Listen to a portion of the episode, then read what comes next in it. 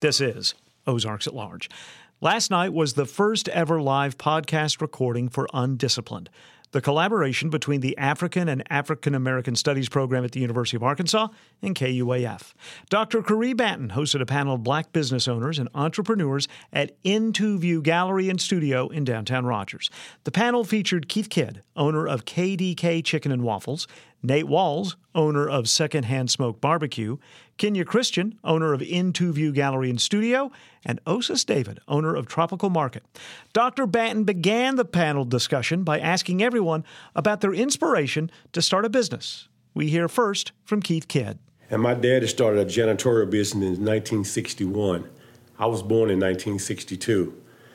And he was very, very successful as years went on by the 80s, he had 100 and 150 people working for him. Mm. It was very successful. And I got, I got the taste of that watching my mom and my dad run their janitorial business. And that's when I realized I wanted to work for myself. And I got a scholarship to play here for the University of Arkansas, Orson and I. And I played professional football, but I knew right then in the early age that I wanted to work for myself because I saw my mom and dad do that and they were very successful with their janitorial business. So as time went on, and I stayed up here in Northwest Arkansas uh, since I've been up here in 1980. When I came up here, there weren't any food up here for blacks. There weren't any hair products. We had to go all the way to Little Rock get our hair cut. What? Yeah. I mean, it wasn't anything up here for us to do besides go to school and play football. That was it. And when I got cut from playing with the Minnesota Vikings, I knew then I wanted to come back and started a, a, a black owned business.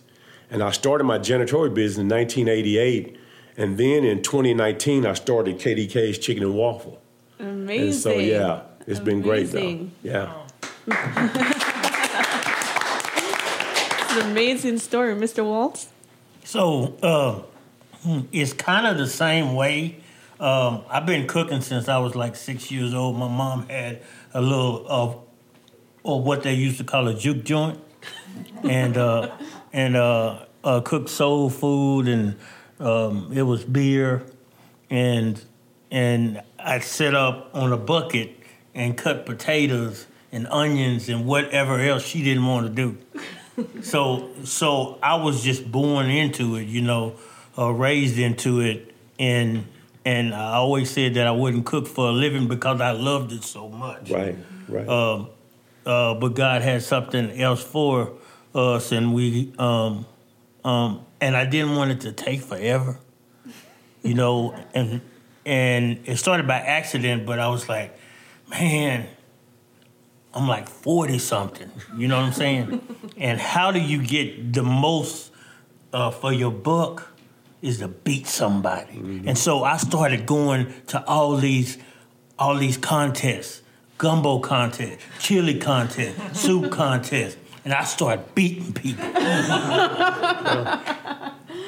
and that's how it it uh, got to going. But I started knocking on the door to do it like a salesman or a politician. They say I talk like a politician, and and people called me names and threw me out, and I never saw that side of Fayetteville until just then, but I adjusted. You know, mm-hmm. I always mm-hmm. said that that you got to be in the framework that this is not everybody, mm-hmm. and so uh, we started building, and it took everybody to do that. It wasn't just one color to help me out, but but I did learn something through that whole process, and I kept hearing that you didn't uh, you didn't ask the right questions, and that's uh, held us a hostage for a long time. Is you didn't ask the right questions. So I think that's that's if we learn anything tonight, we need to learn how how a new business uh, model, a new entrepreneur would say what are the right questions to ask. Mm-hmm. Amazing. Yeah. Amazing. Miss Kenya.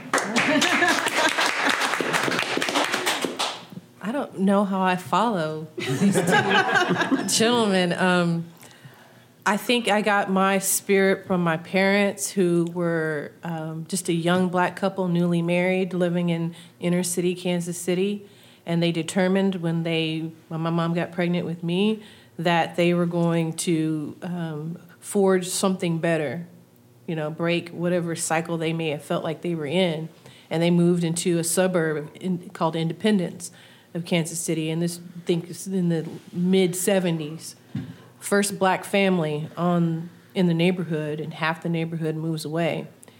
And one thing that they instilled in us is that same spirit to be the first and despite whatever obstacles or adversity you may face you you do that put you're all into it and so that's what they put into me and my sister that spirit to to n- never have any no in you Mm-hmm. Don't ever give up. Don't let anybody tell you what you can't do.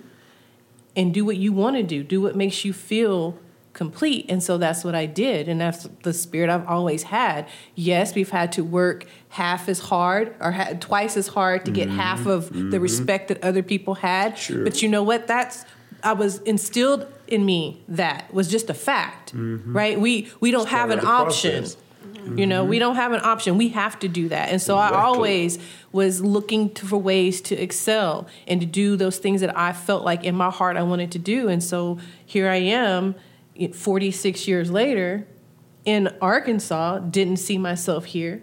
But 22 years now, I thought, well, I'm here. I'm going to make the best of it. Mm-hmm. And so that's what I'm doing. I'm following my creative passions, not only in the art realm, but also in the wine realm. There's not enough representation in that industry. That's always been an industry that's been put out of for black people that you can't have. We don't own the land to do it. We don't have the capital to do it, to produce and to, to break into such a um, what's a wealthy industry and we're doing that now and we're mm-hmm. being recognized for that now so as an artist as someone who's a wine steward this is something that no one I think about my parents. Don't tell them. Don't let nobody tell you what you can't do. You go do it, and you may have to work twice as hard, but that's what you. That's what we put in you. That's in your DNA to do that. Mm-hmm. And so here, here I am. Mr. David? Yes, uh, my name is Osis David. Thank you, and what a wonderful opportunity, and to the panelists. Um, for me, um, it's really I share a similar passion and inspiration from my parents. I'm originally from Nigeria, West Africa, and my mom was a trader. And I moved to the United States in 1986, and um, I went to school, mechanical engineering, and then ended up getting uh, some degree in information technology.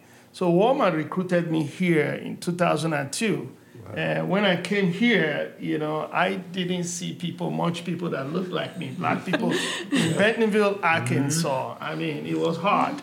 I remember one experience when I came for the interview. I said, um, I want to, I, I, Googled the restaurant around here. I saw, I believe it was Ryan's restaurant, all you can eat. I said, yeah. surely you find black people in there. and I know you can eat restaurants. So I rushed down there and I looked around. There was not a single black face. I was frightened. I said, where, I mean, what decision am I able to, am I able to make?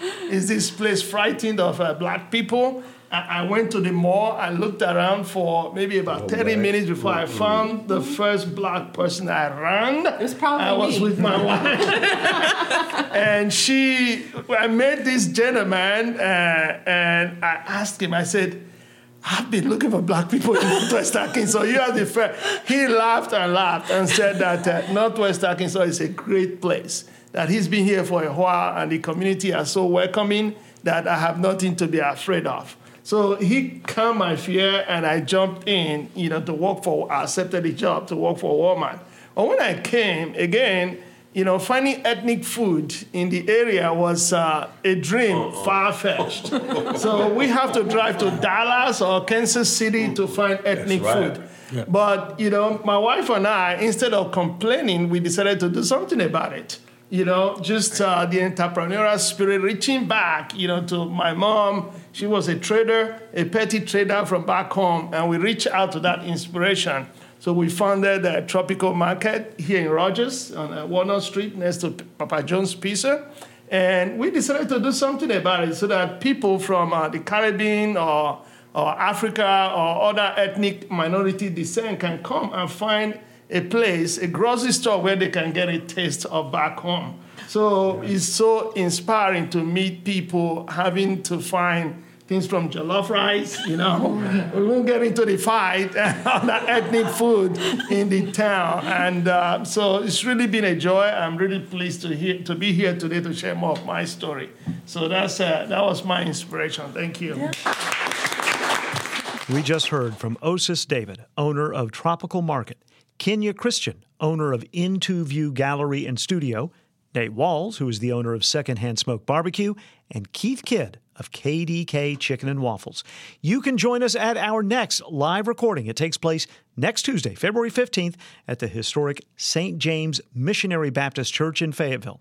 You can find more details about that event on our website, KUAF.com.